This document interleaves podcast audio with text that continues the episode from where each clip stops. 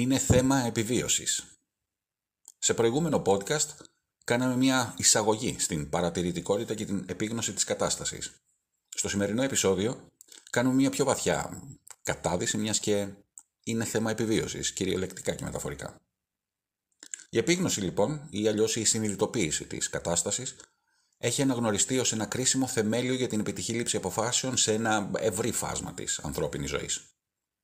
Η πλειοψηφία αυτών των αποφάσεων αφορούν στην προστασία της ανθρώπινης ζωής και της περιουσίας, όπως νομοθεσία, αεροπορία, επιχειρηματικότητα, καταδύση υψηλού κινδύνου, έλεγχο εναέριας κυκλοφορίας, πλοήγηση πλοίων, υγειονομική περίθαλψη, αντιμετώπιση έκτακτων καταστάσεων και αναγκών, στρατιωτικές επιχειρήσεις, διοίκησης και ελέγχου, αυτοάμυνα, υπεράκτια διαχείριση πετρελαίου, πυρηνική ενέργεια και η λίστα συνεχίζεται.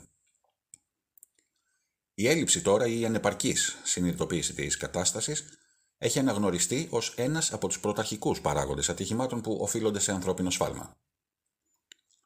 Ο επίσημος ορισμός της κατανέμεται σε τρία τμήματα. Πρώτον, αντίληψη των στοιχείων στο περιβάλλον. Δεύτερον, κατανόηση της κατάστασης. Και τρίτον, προβολή της μελλοντικής κατάστασης. Ας δούμε σε αυτό το σημείο όμως λίγο τις ρίζες της επίγνωσης της κατάστασης. Αν και ο όρος είναι αρκετά πρόσφατος, η έννοια της επίγνωσης της κατάστασης έχει ρίζες στην ιστορία της στρατιωτικής θεωρίας.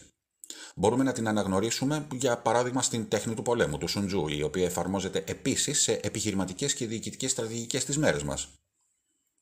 Ο όρος πρωτοεμφανίζεται στον Πρώτο Παγκόσμιο Πόλεμο ως μια κρίσιμη ικανότητα των πληρωμάτων στρατιωτικών αεροσκαφών.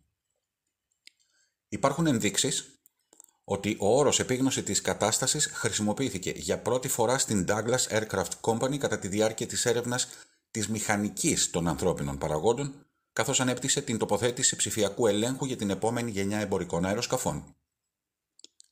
Τα ερευνητικά προγράμματα σχετικά με την αλληλεπίδραση υπολογιστή πληρώματος πτήσης και τη μέτρηση του ψυχικού φόρτου εργασίας βασίστηκαν στην έννοια της μέτρησης της ευαισθητοποίησης. Το έκαναν με μια σειρά πειραμάτων που μετρούσαν την επίγνωση της έκτακτης ανάγκης κατά τη διάρκεια της μάθησης και αργότερα επεκτάθηκαν στον διανοητικό φόρτο εργασίας και την κόποση. Η επίγνωση της κατάστασης τώρα εμφανίζεται στην τεχνική βιβλιογραφία ήδη από το 1983 περιγράφοντας τα ωφέλη μιας πρωτότυπης οθόνης πλοήγησης αφής.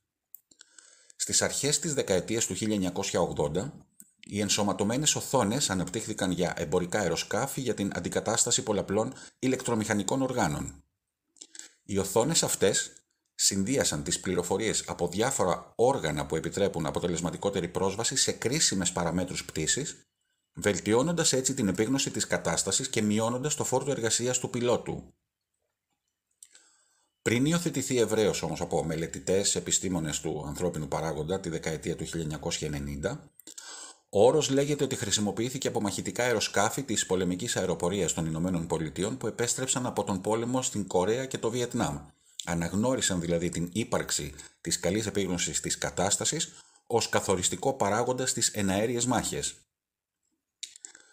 Η επιβίωση τώρα σε μια εναέρια μάχη ήταν συνήθως θέμα παρατήρησης της τρέχουσας κίνησης του αντιπάλου και η πρόβλεψη της επόμενης κίνησής του ένα κλάσμα του δευτερολέπτου προτού το παρατηρήσει και το προβλέψει ο ίδιος. Στη μάχη η στρατηγική για την νίκη είναι να μπεις μέσα στην onda loop του αντιπάλου όχι μόνο παίρνοντας γρηγορότερες αποφάσεις, αλλά έχοντας καλύτερη επίγνωση της κατάστασης του αντιπάλου και αλλάζοντας την κατάσταση με τρόπους που ο αντίπαλος δεν μπορεί να παρακολουθήσει ή ακόμη και να κατανοήσει. Α τα δούμε όμως τώρα όλα αυτά πέρα από την αεροπορία. Όπως για τους διοικητές στο πεδίο της μάχης, έτσι και για τα διοικητικά στελέχη μιας επιχείρησης, Πρώτον, η αξιολόγηση των αναπτυσσόμενων καταστάσεων και δεύτερον, η αξιοποίηση των δεδομένων για τη διαμόρφωση στρατηγικής είναι κρίσιμα βήματα για την διαδικασία λήψης αποφάσεων, είτε η εμπλοκή αφορά στον εχθρό, όπως είδαμε νωρίτερα, είτε στον ανταγωνισμό των κλάδων των επιχειρήσεων. Είναι σαφές ότι η επίγνωση της κατάστασης έχει εκτεταμένες εφαρμογές, καθώς είναι απαραίτητο για άτομα και ομάδες να λειτουργούν αποτελεσματικά στο περιβάλλον τους. Έτσι αρχίζουμε να βλέπουμε την επίγνωση της κατάστασης να εκτείνεται πέρα από τον τομέα της αεροπορίας. Πλέον βρίσκει εφαρμογή σε ένα ευρύ φάσμα περιβαλλόντων, επαγγελμάτων, κλάδων και καταστάσεων της καθημερινής μας ζωής. Επί του παρόντος ωστόσο, η επίγνωση της κατάστασης μελετάται σε διαφορετικούς τομείς όπως ο έλεγχος της εναέριας κυκλοφορίας, η λειτουργία πυρηνικών σταθμών, στην αυτοκινητοβιομηχανία, στην αναισθησιολογία, στην αυτόνομη κατάδυση, αλλά σαφέστατα και στην επιχειρηματικότητα. Εδώ ολοκληρώσαμε και το σημερινό μας podcast. Σε ευχαριστώ πάρα πολύ που ήσουν μαζί μου και σήμερα. Υπενθυμίζω ότι αν είσαι από τους ανθρώπους που μοιράζονται χρήσιμο και επιμορφωτικό περιεχόμενο, μην διστάσεις να το μοιραστείς και με άλλους. Σε ευχαριστώ πάρα πολύ και θα τα πούμε στο επόμενο. Γεια και χαρά!